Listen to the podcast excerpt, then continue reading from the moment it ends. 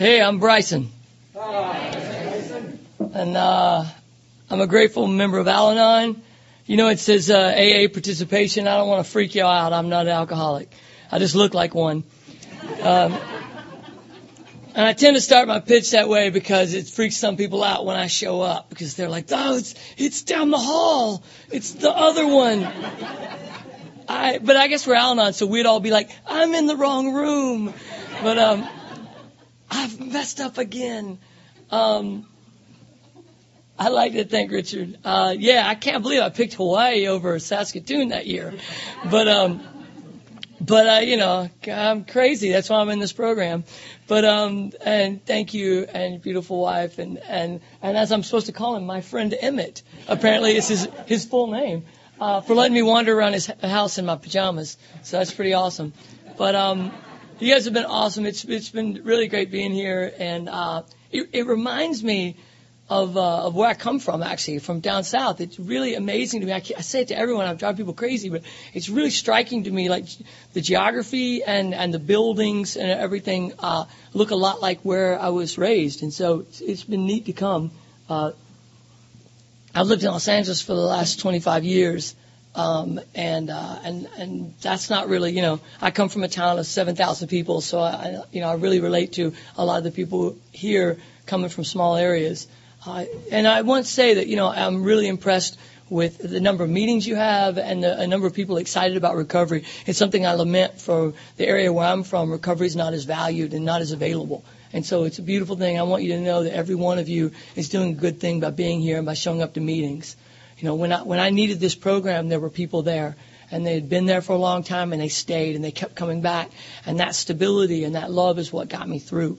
Um, I'd never had that you know, in my life. Um, I, I, you know, I appreciate, Rich, I appreciate you saying what you said about me because, um, I've always had a lot of energy. I'm a pretty hyped up guy. Uh, I've always talked a lot. Uh, in the past, you know, there were all sorts of reasons for that. And even now, there's all sorts of reasons for that. But, um, but I really do. I love the life that, that recovery's given me. And, um, you know, I had, I, I kind of had the safe, same life before, but it, I just didn't love it. You know, n- nothing really changed. I'm in the same career and, uh, you know, and, and, and if you just looked at the outsides, my life's a lot the same as it was before recovery, but it couldn't be more different. You know, they say it's, it's a disease of perception, and for me, that was it. And uh, and also from the outside, it's I, you know I feel like Al-Anon recovery is in some ways more difficult than getting sober. And the reason I mention that is like uh, alcoholics get to go away to like a vacation for 30 days or 90 days, and and we just got to work our jobs and be miserable about why we do it, and just go to hang out in church basements, and then um and uh, and also, people will just look at you as an Al Anon, and, the, and there's nothing to point at. If someone's drunk, you know, it's pretty easy to see the problem if they're drinking or using. It's pretty obvious. And they get this great excuse. For me, I was just a jerk. You know, to me, nobody, there was like, you know, everybody goes, oh yeah, he was really drunk the other night. It's like, no, no, no, Bryson was just an ass the other night. Like I, you know, and that was how I lived my life was that I didn't have any excuse. I had no reason why my life should be so bad. And, and it was. Um, I described myself as a low bottom Al Anon. You know, I'd run my life in the ground. Uh, you know, a friend of mine has a, a, a you know, a, a great statement. She says, I hit the bottom chasing after you. And, and for me, that was the deal, is that I, I was chasing people, uh, to the bottom. And but from the outside, you know, I had a good career and and had a bunch of friends and people loved me and and all that, you know, was going on. And, but just nobody could figure out why I couldn't, you know, make it work. Um, but I couldn't. And and maybe you know that's the best thing. We were talking to actually Jerry. Um, we were talking earlier today, and it's like that's probably the best way I could say that is that I couldn't make it work, you know, and and that's that's the biggest thing for me of of this of this program and of the 12 steps is for me to figure out, you know, that I couldn't do it, that I needed some help, that I needed a power greater than myself. Um, and that second step means a lot to me. And We'll talk about that. Um, but um, I have my pop. I didn't know I had a pop, but I have a pop with me here, so it's good. Where I'm from, um, people say sodi. Oh wait, stop. You can go. Just wave at me. Just, I just want to get close to you because we That is love the you. that is the first time in my life when someone's ever said, "Could you speak up a little?" anyway, all right, how we doing there? We good? Hot mic, hot mic, hot mic. All right, so um, I'll lean in. I'll give the fireside chat version, but um, that'll last about two seconds. But um, so for me, um, I'll talk a little bit about how I got here. Um, you know, I don't. It's a strange thing being here uh, at the Adult Children Festival because, um, you know, it was not direct alcoholism in my family that I could identify at the time, and and I love the the uh, shaking the family tree. That's my my sponsor always says it. By the way, my sponsor was here last year. I guess last year Josiah was here last year, four years ago. Wow, that's crazy. Time flies when you're not calling your sponsor. But uh, anyway, he feels like it was just last year. But um, but he's awesome, and uh, and so Josiah's my sponsor, and um, and it's really you know really helped me just completely re- remake my life. Um, but I, I didn't grow up with direct alcoholism that I could find. My mom is now a member of Al-Anon, and um, as near as I can tell, the alcoholism may have been a few generations back. You know, if you read the um, our book for adult children, we talk about it may have been parent, grandparent, friend, aunt, uncle, uh, family friend, that whole list there. And um, and so I wasn't going to come to Al-Anon. You know, uh, luckily the third tradition kind of gives us all a pass. You know, it's the only requirement for membership is a problem of alcoholism in a relative or friend. And for me, that qualifies the entire world. Like there's, there's not, I don't think there's anyone that can't say that then they could come into these rooms. Um, but I always didn't feel like I, I belonged. But my home group is uh, the Sunday morning adult child focused meeting in Hollywood, California, and uh, uh, the island of lost toys, as I call it, because um, it's it's it's this, probably the strangest group of people you could ever imagine. It's pretty awesome. Um, it's good. I'm the I'm the normal looking one. I'm like an accountant for those guys, but um, I'm. A, why are you so conservative, Bryson? Your beard is only six inches long, but um, but uh, and you have no face tattoos, but uh, you're so square. But anyway, um, it was beautiful because you know for for us, the, I, you can travel all over the world and you can go to meetings. Uh, I've been blessed to go to meetings all around the world and and uh, and all over the U.S.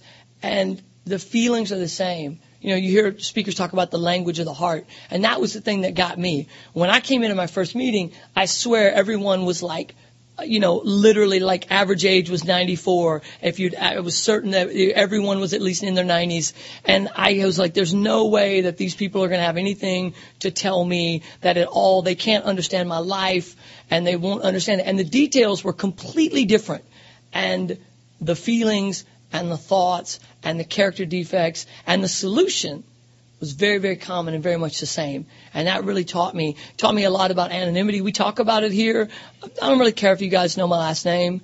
Um, you know, but for me it was important that nobody knew me and knew anything about me. And, it was beautiful in the beginning because I could come in and just be, you know, Bryson and, and understand that I could trust that people loved me for just being a human being.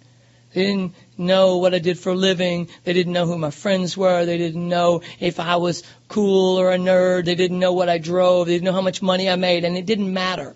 And I would come to those meetings, and every time I came to that meeting, people would give me a hug, and they were glad to see me. And that was unusual. You know, I'd never experienced that in my life, that I didn't have to do anything to get that love. And that's something that Al-Anon really gave me, was, was a loving place to heal and recover, um, and learn about this path. Um, so I don't exactly know in my childhood, you know, what happened or who did what. And, and I don't really feel that that's a huge thing for me necessarily. I do know that I got some horrible ideas about myself and the world, and I got very few tools. You know, uh, it's it's it's it's a good joke now, but I I was never taught to shave. Uh, my parents my parents uh, divorced when I was about six, I guess, and um and I just sort of would watch my grandfather learn to sh- and, and learn to shave from him, and I would kind of play at it, and then eventually, when I had to, I just sort of figured it out. And uh, and and I, and I remember that now, you know, that weird feeling of not knowing how to do something. So a lot of those tools, a lot of that stuff that people, I thought, you know, normal people get this, that manual they talk about. I just felt like I had none of that. I entered the world without any skills. Um, and my parents were great. They did the best they could. They were very young, um, and and it's been great to kind of you know let them off the hook. But I do know that you know, my experience as a child, um, that there was alcoholism around me, and I've now come to see those family members who were alcoholics. At least, in, in my opinion, their drinking bothered me. And, uh, you know, I, I joke, you know, there's no alcoholics down south. We don't have alcoholics. We have some drunks. We have people who drink, but there's no alcoholism in the south apparently because you will never hear about it. Uh, and certainly in my family there weren't any. But there were a lot of people that did a lot of drinking and did a lot of crazy stuff around that. And so I don't really know, you know, who in my family was causing that chaos. But I do know that there was some behavior that I saw that was pretty outrageous. And I also know that I, I for some reason, um, I didn't have good relationships with men, and and I never did. And I got in the program and started working on that and started building relationships with men. And I started to remember that all those men that I didn't have good relationships with, they all had like a Schlitz beer in their hand, you know, and there was that, that smell of beer on their breath. And, and I remember that being scared and that, that, you know, that unpredictability and that instability that was just terrifying to me as a kid. And I realize now that, that time after time when I think about like, oh, I don't, you know, I don't like men, they were too rough and they were too whatever. Most of the time it was just they were too drunk. And, and I, and I, I can see that now. But, you know, denial is an amazing part of our disease. And, and without someone to talk about that, you know, I never understood that. I just thought, you know, they, they were jerks or something was wrong with them. But I realize now that there were a lot of people around me who were suffering from the disease of alcoholism. And, uh, and that has a profound effect on people. Um, you know, the way the disease affected me, I have every symptom of alcoholism. When you read that Understanding Ourselves, I have all of that on the Al-Anon side. And they talk about, you know, one of the symptoms is, of alcoholism is an uncontrollable desire to drink. But I have a lot of those other symptoms and it's very strange to me. And I realize that, you know, I'm affected by the disease of alcoholism. It's a family disease. We say that over and over and over. And for me, I see that because the anxiety, the guilt, the denial, all those things that we talk about, the obsession, they're talking about that in those other rooms as well. And, and it's not a coincidence that the, the solution is the same. By the way, I appreciate that you guys put all the cheat sheets up on the walls for me because if you get lost, Jerry, it's awesome. You can just pick up anywhere you want. It's pretty good. And you kept the steps and traditions up here, which is nice, so I can kind of refer quick when I have to. But um, so you know, going through my childhood, um, like I said, that feeling of of not knowing what was going on, what was wrong, that feeling of not being enough, and and another thing that happened to me that that, we talk about a lot in in these rooms is uh, that needless and wantless, and and I don't really know, you know. Don't understand how it happened because I had, you know, I had really amazing parents. But I'll tell you a story. When I was doing my fourth step, um, I was, you know, going through and looking at my at my um, childhood, I realized that I always was like borrowing like paper and pencils off of people. And I can remember always like scrounging lunch money and stuff. And I, I couldn't really understand that. And I, so my parents had divorced and I was like, oh, you know, wow, we must have been broke. And, you know, and, and I, you know, I never had enough money for stuff.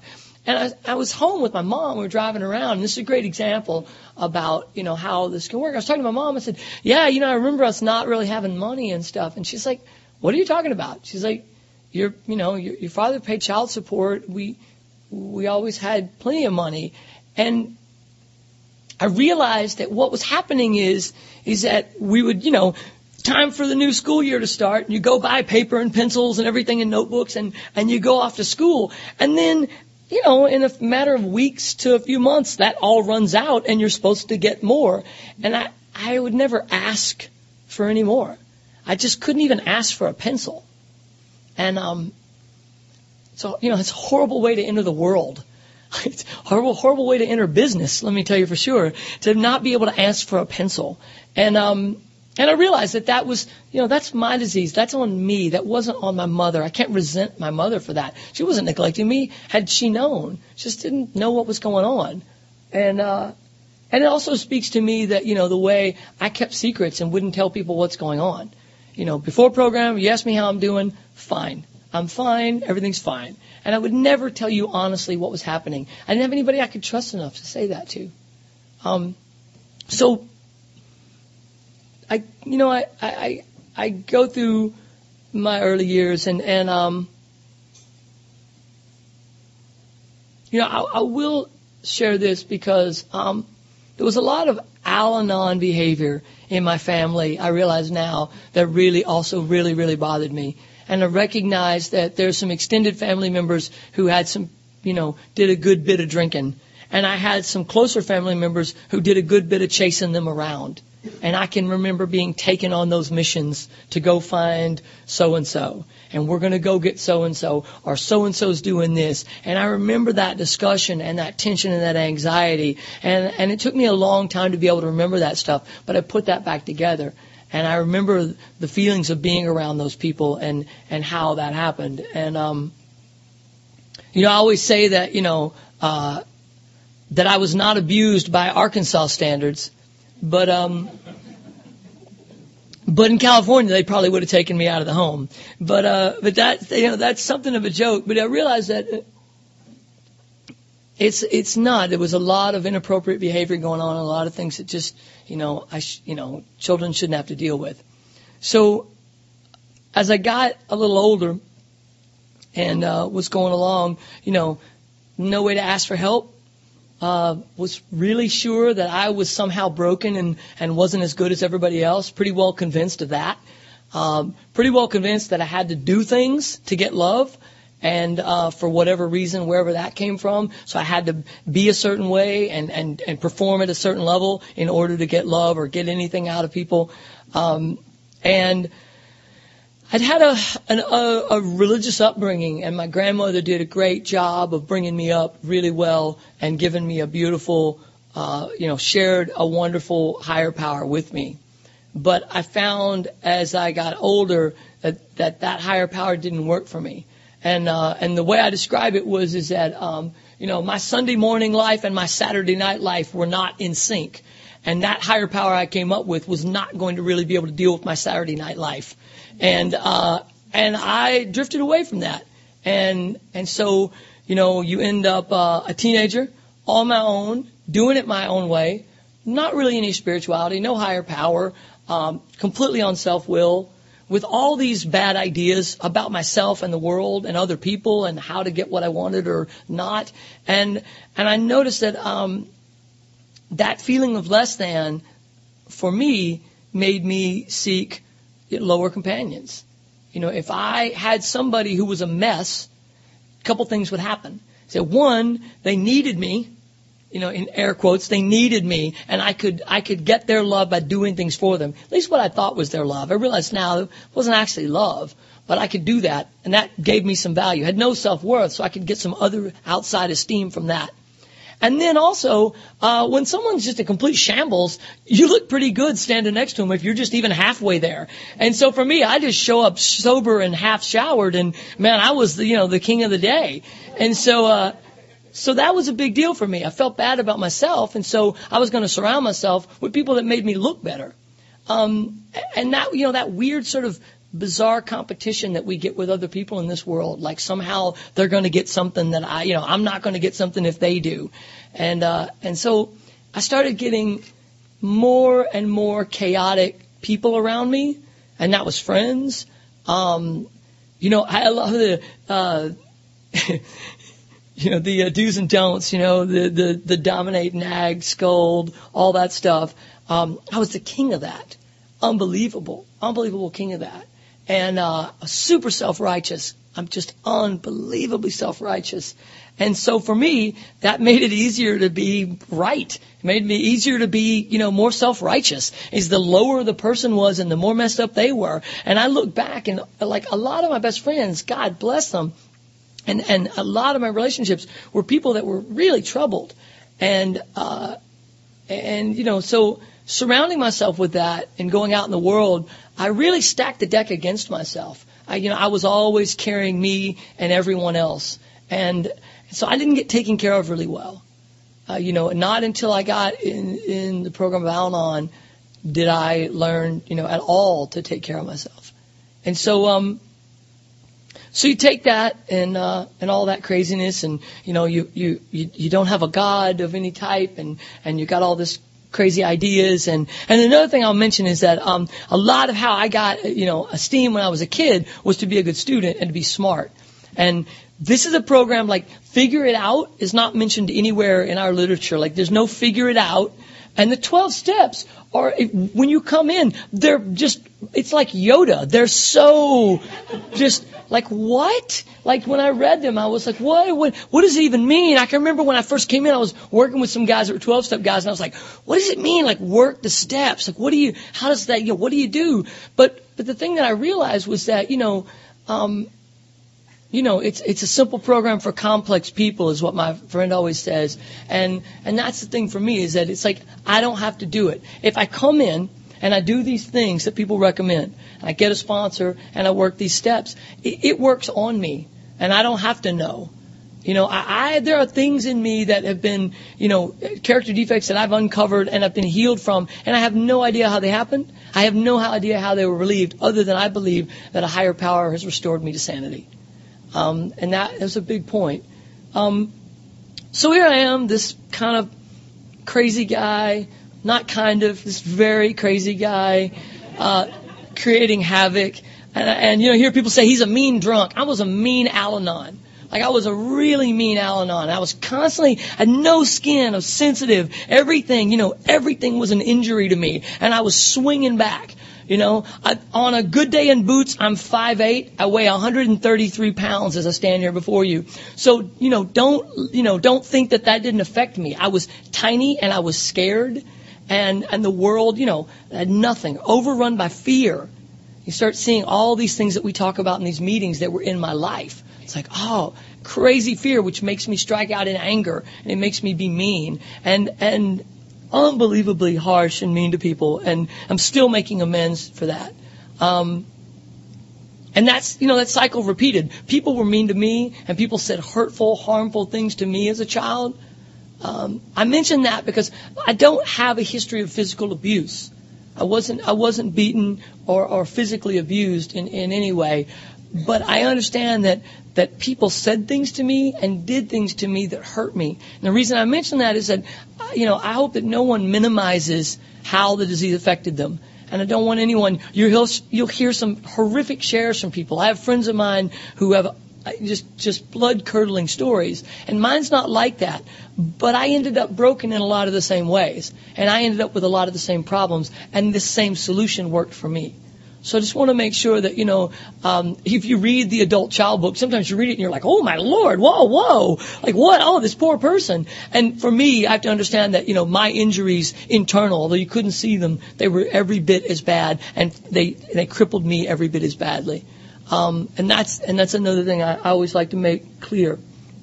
Um, so this miserable life, and it just was more and more miserable, and just nothing would work. It just everything I tried, I, I just could not make anything work. And as I look at it now, it makes so much sense. When you stack all that up, it's like, how did you even live? And so I was constantly, you know, surrounded with this chaos and creating these problems and choosing these problems, choosing these people. I was putting myself, you know, I don't get to play the victim at all because I made choices that put me there. Sure, I had a disease and I had to heal from that and I, I forgive myself for that. But time after time, when I did my inventory, it was like, oh, and I'm there. And, and that's another thing about, we talk about acceptance. It's like, right now, I'm still cleaning up the wreckage of my past and I have to accept myself. I did that and it's okay and love myself. So, um, so, and, and depending on time, I, I, you know, I sort of sometimes leave out the first time I came to Al-Anon. I'm going to tell it tonight because it's important, I think, for people who come and go. Um, so the first time I came to Al-Anon, um, I had, uh, you know, Richard laugh. We were talking about the, the I was talking to some of the guys here, Bo, about um, when I was sharing it uh, uh, with a bunch of the home guys from this La Cañada men's meeting, uh, I shared uh, at, at that night that um, that I, I'm a big supporter of the arts. And at that point in my life and my career, I was supporting a lot of artists. And uh, because I was so arrogant, I couldn't just support regular artists and dancers. I had to support exotic dancers, and that's that's what made me special. But um, so this particular artist that I was involved in at the time was uh, was wow. Uh, was a God bless her. Like I just I just like I just pray she's I pray she's you know I pray she's sober to this day. I pray she's happy. I pray she has everything in life that she wants. You know, because I had a huge part. I, I did a lot of bad stuff in that relationship, but just ran me to the ground. Just ran me to the ground, and I was empty. I was worn out. I had nothing to give. I had no really reason. I had no business being in a relationship anyway, because I was a wreck, and I was just hurting people and manipulating people to get what I wanted. But but basically, I had this uh, poor girl, and and luckily, um, you know, if you'd asked me, she doesn't have a drinking problem. She doesn't have a drug problem. But I was really lucky in that I had a sober person who was working for me, and she was also an Al-Anon.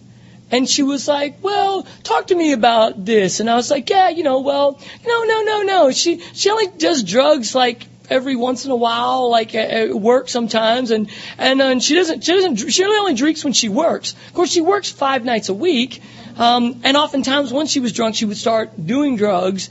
And the reason I mention that is that I never would have gone to Al-Anon but uh, she came to work one day. My assistant came to work one day, and I was sitting in my uh, chair. Luckily, I, I work. I have an office in my house. I'm sitting in my chair at my desk, wearing boxers and fuzzy slippers and a wife beater T-shirt, and I'm just bawling, crying, down, just like just bawling in my chair. And she's like okay, um, tonight, it's Tuesday, you're going to go to the Little White Chapel in Burbank and you're going to see Beverly. My friend Beverly will be there. Go see Beverly. And I was like, whoa, whoa, whoa. and I just, for whatever reason, I was like, okay. And I went and, you know, there, all those 90 year old people were there and uh, and you know, they were they were knitting, and they all you know all knitting, every one of them a huge Afghan together, and um, size of a football field, and um, and I kept my head down, so I know that's how they looked and what they were doing. But I kept my head down the whole time. Um, but I, I don't know. I just heard I heard what you people talk about in these meetings, and it resonated, and and it made sense, and and you know, had you asked me then, no, no, no. But I went back for some reason the next week, and I kept going back. Um, and I would love to say, and that's the happily ever after. Everything worked out. It was so great, and it was all good from them. But after about six months, um, it's really weird, and I hate to say this from the podium because it's so controversial, but Al-Anon didn't work. Um, and uh, it just didn't work for me. So I mean, you flew me all the way up here for me to tell you that, and it's early, so I guess I'll just wrap with that.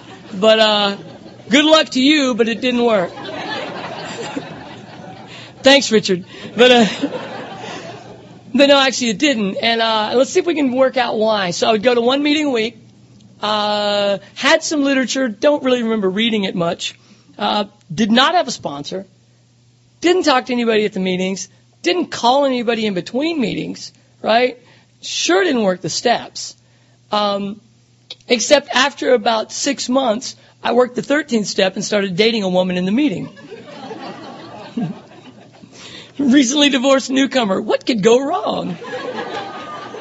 and so Al-Anon didn't work. It was so weird. And that, I, you know, I know it's going to blow your mind, but that relationship didn't work out. And, um, woo. Again, God bless her. I, hope uh. And, um, and, uh, and so I just kind of drifted off. Now, you know, I could have found another meeting. There's something like 200 and something meetings in my town, but, um, but I didn't, you know, and I just kind of drifted off. So here I was, um, with enough Al-Anon to be dangerous. And you talk about self-righteous, man. I, Al-Anon, if you got, you know, you're self-righteous and you don't get any recovery, you just get all these, this ammunition, you can be amazing out there in the world telling people how to run their lives. I was an, I was an amateur before Al-Anon. I got like six months of Al-Anon in me. I turned pro. And, um, awesome. And so control, control, control. You know, I and uh, but I was still miserable inside. And you know, and and my higher power knows uh, what a hardhead I am. You know, I describe the third step when I talk about the third step. Um, I have a moment in my life when I remember standing out in front of my house. Uh, I spend a lot of time in my boxers apparently, uh, but uh, I stand out in front of my house. Where I used to live on the street that I don't live there anymore. And thank God now that I tell this story, I think about that. But but I'm standing out in front of my house and I could just, you know, like, like uh, I had like a, a little t-shirt on and I remember just feeling like the, the slightest, slightest breeze coming from the south. And, and like, for me, that's kind of how God speaks to me. Like I hear my higher power. I, I don't, I often, I have to get quiet and still to kind of tell what's going on. Um, and so I, you know, I talk about sort of God whispering, and then, you know, God's like, hey, hey, and then my higher power is kind of like, uh, ho, ho, ho, and starts tapping me on the shoulder, and then finally, like, I get the two before across the back of my head, and I go to my knees, and so, um, tell the story every time, but basically the short version of it is, uh, I went out to the desert with my gay, sober friend, and when we came back from the desert, she was no longer sober she was uh, n- not acting gay anymore and was certainly much more than my friend.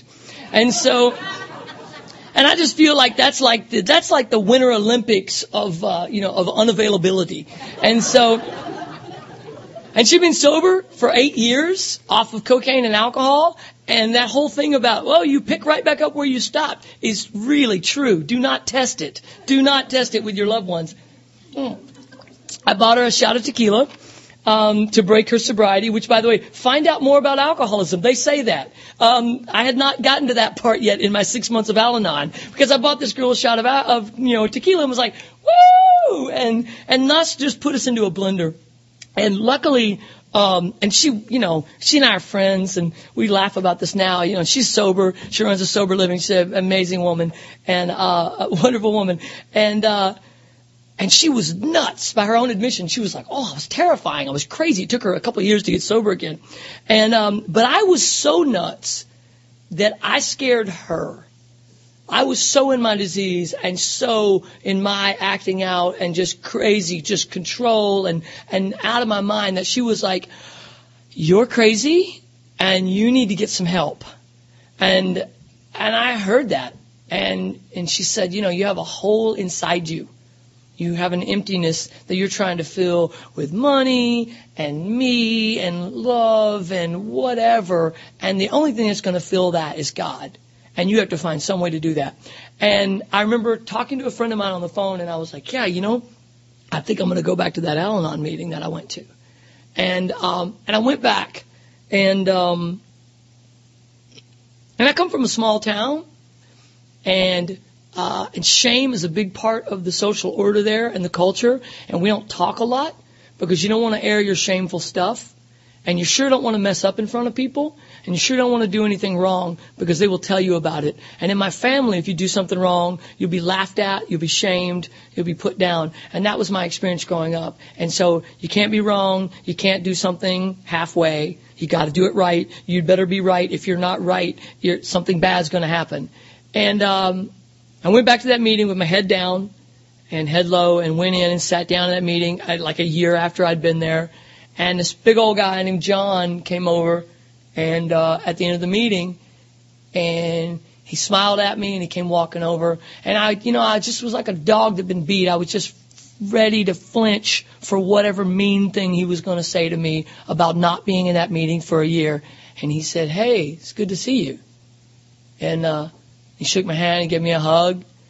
And uh, that's all he said. You know? And he said, how, how you been? I said, I've been good, but not good enough. And he was like, cool. And that's all he said. Just quiet and with love, he said that. He welcomed me. And that taught me such a huge lesson about Al-Anon that I don't need to be perfect.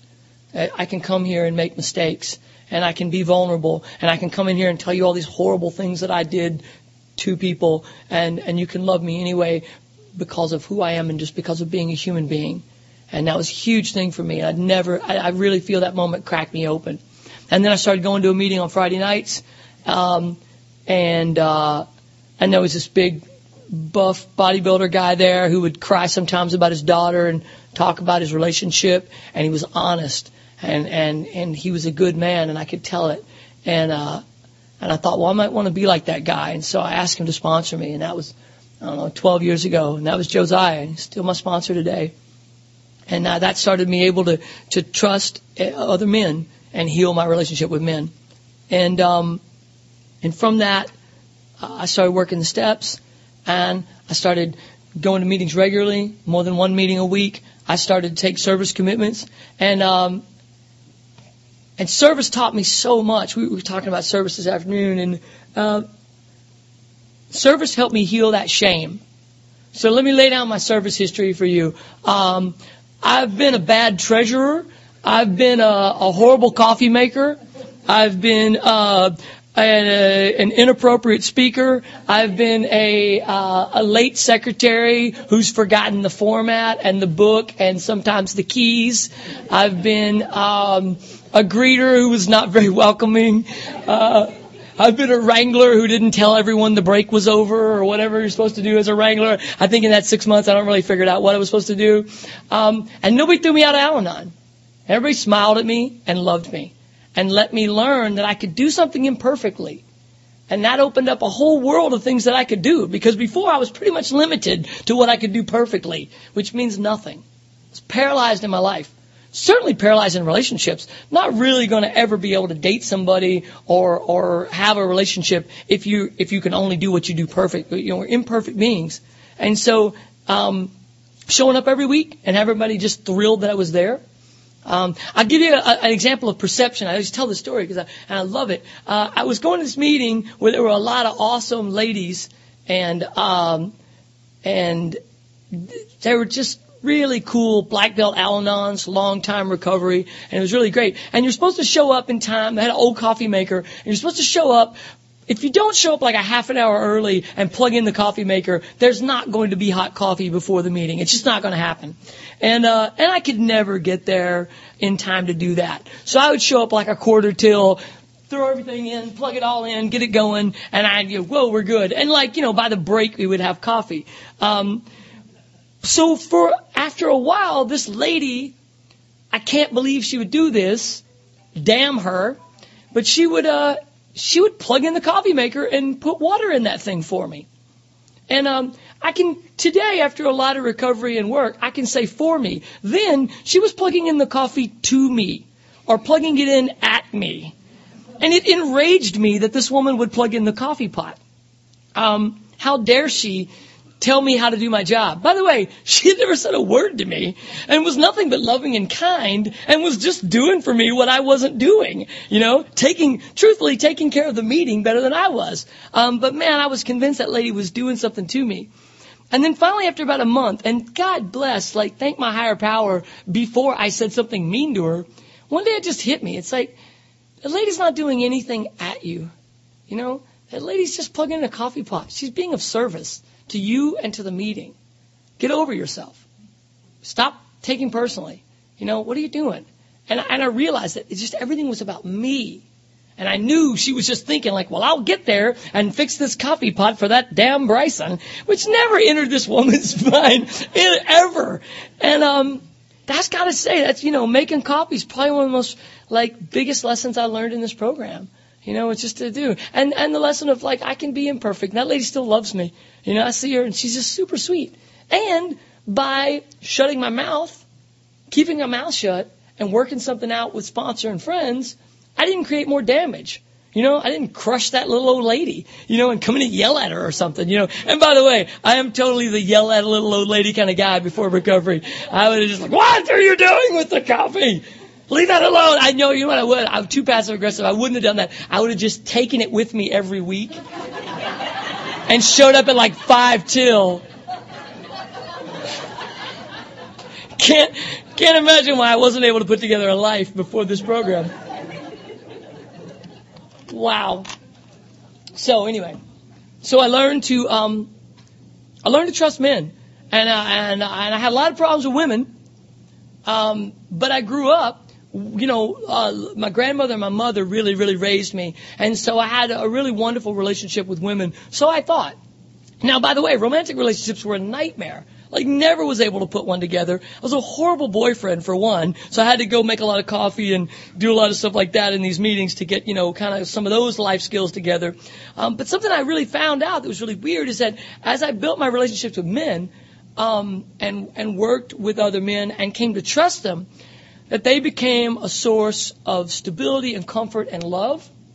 And there was less pressure as I reached out to people who could love me back who, who, who were doing the work and who, and who, you know, were able of returning that love.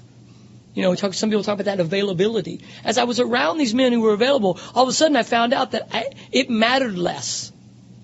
So just like that lady's well-being didn't mat, didn't have, you know, the meeting didn't worry if I showed up for coffee or not. They were covered. I found out that I was kind of covered, and she, whoever she was, took a lower you know, lower role in my life as far as like, oh my God, you have to do this, you know. Um, so I was able to show up in a different way to relationships. Also, I understood because you guys taught me that I was lovable. You know, those those people who hugged me on that Friday night when I showed up at that meeting every every week and were genuinely glad to see Bryson, who they knew nothing about, and loved me. And I, I the the trick that they played on me was that I believed that I didn't know anything and that I was lower than everybody and that I was not good enough and all of that. So by that, that meant that you guys all knew more than me. And you guys all knew way better than me. And, and by the members of Al Anon loving me and, and helping me, I understood that I was lovable. And it tricked me. Because if you guys love me, I must be lovable. I can't trust myself. So, um, so work the steps with my sponsor. Um, the way I described, uh, you know, for me, the steps was, uh, I was not going to admit I was powerless when I came in. Not going to admit that. But you got me with the second half of that little clause on the back that says our lives had become unmanageable because I had unmanageability in spades. And that cracked the door. And when I worked that step, I was able to look at how things were unmanageable. And I was able to go, maybe because you're powerless and you got me. Second thing was I came to believe that a power greater than ourselves could restore us to sanity. And for me, I didn't have a power greater than me. I was doing it myself. So I had to find a higher power that worked. You know, and, and my higher power, uh, doesn't look like me. And in both of the connotations. And my higher power uh, is it may be really different than yours, but but it works for me, and and it's not me, and uh, and, I, and I trust it implicitly. And something that I do with my sponsees. Um, that I, I kind of got from AAs. I learned a lot from Alcoholics Anonymous, going to open meetings and reading the literature. And they, you know, they say to do that. Lois and them, when they started this thing, they didn't even have these books, so they started with that book. And there's some good stuff in there. There's some good things they do. And one of the things they do is they act uh, they change their behavior, and that changes their thinking. And part of the thing for me is I learned to say things out loud. I learned to pray out loud. And w- when we worked the second step, you know, I said out loud, I believe you'll restore me to sanity. And that's, there's some strange power to me in saying that out loud, but I really do believe that, that I'm here today because of a higher power. Um, and then made a decision to turn our will and lives over to the care of God as we understood God understood him. That for me um, was a big deal because I, I was doing it wrong, and what I figured out was that um, why, as I did my inventory, I figured out that I hated myself. And I would, if you'd asked me, you don't hate yourself. But if you looked at what I did, you're like, anybody that you would do these things to, you clearly hate. Like, I, I wrecked every part of my life. So what happened is that why would I think that I would pick a good outcome for myself? I chose bad people. I made bad career decisions. I created all sorts of trouble for myself. So for me, I was like, well, God could not do worse. Let's just try this. so I made that decision, and lo and behold, it, it started to work. And it was better, and it worked out. Um, inventory, mind blowing. And the thing I always say about inventory to you is that if you're scared of it, if you haven't done a fourth step, please, please do it. It's amazing. And the, and the way people say, oh, I don't want to open that closet and, and all that stuff will fall out. And you know, I always tell people it's like, it's not a closet, it's a backpack. And, and you're carrying it anyway. open it up and let that stuff out because it just gets lighter. You know, it's not going to fall on you. It's going to fall off of you. And that was my experience. And then working with that sponsor, you know, sharing everything honestly with him, good and bad. And at the end of it, having say, having him say, I love you. Good job. I understood that I could be intimate with somebody. I could actually say what I felt, say what I thought, say everything I had done, and I was still lovable. And that was an outrageous experience for me. So, you know, get on into the, the, the middle steps where God starts to take those things off of you. But for me, that critical thing opened a really unbelievable door because that means that if, if all of you love me, and I've been honest with you in these meetings, and that's, that's all I ever pray for when I come to, to speak on these things, is just that I can just tell my truth as best I can. And then I can be honest with the sponsor and, and do this fourth and fifth step. And, and he still loves me you know, and, and, and, and loves me dearly. It's one of the most powerful relationships in my life. And um, then maybe, maybe I, I could find a her and I could be honest with her. And, and maybe she might love me.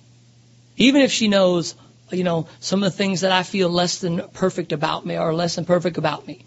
And, and that opened the door to being vulnerable and, not having the denial, you know, having some of that re- removed, you kind of, you know, can, you know, like my friend always says, it's like they're not red flags, it's a parade. And, um, you know, for me, it's like, that was certainly the experience that I had. So for me now to be able to do that, so all of a sudden I was able to like believe that I, I might actually deserve love. You know, my higher power was showing me that. My sponsor loved me, people in program loved me, and I was able to date honestly and say, well, this is who I am. Who are you? And, and hear them and, and, and, you know, not try to change anything about that person. Just see if that worked. And, um, you know, I, I met a, a wonderful girl. Uh, she's in program. We knew each other before program. Uh, we both joked that that would have been a cool weekend, you know, eight or nine years ago. But um, you know, had we met then, but you know, in the meantime, she got sober and and came into Al-Anon, and um, you know, and I I rely on this program for everything. I was talking to a guy, I was I was trying to date, and I was like, yeah, I want to, I'd like to date somebody like Anna Lee. And a buddy of mine from my meeting, he was like, uh, why don't you ask out Anna Lee? And um, it was a staggeringly good idea that I'd never had never occurred to me she was single. She's like my favorite girl ever. I was like, that's a great idea. And, um, and I did. And, um, I did it by the book with, you know, with, with all my friends helping me and, and my sponsor and everybody. And, uh, it just kept working. And, and, you know, we ended up getting married and we have a wonderful life filled with recovery with friends and, you know, and sponsees and sponsors and meetings and, uh, and you know, talk about the third step. It's like that's that's not what I'd figured out for myself. I I wouldn't have dreamed this. I you know I would not have come up with this life. You know, if you'd talked to me 13 years ago, you know, if I would be here with you guys uh, or spending several hundred hours a year. I want you to all take credit for that. People do all these crazy things in their lives. I want to point out that, you know, that, that everyone in this room spends hundreds of hours a year. If you go to one meeting a week, you're spending like 50, 75 hours a year on something. People don't do that. Most people, regular people don't do that. Commend yourself for the work you do, you know, to better yourself and this world. It's a beautiful thing. You know, not that many people, even so-called spiritual religious people don't spend that much time working on a, a, a connection with a higher power. So, I just want to say that, um, for me, I would not have been able to figure this out.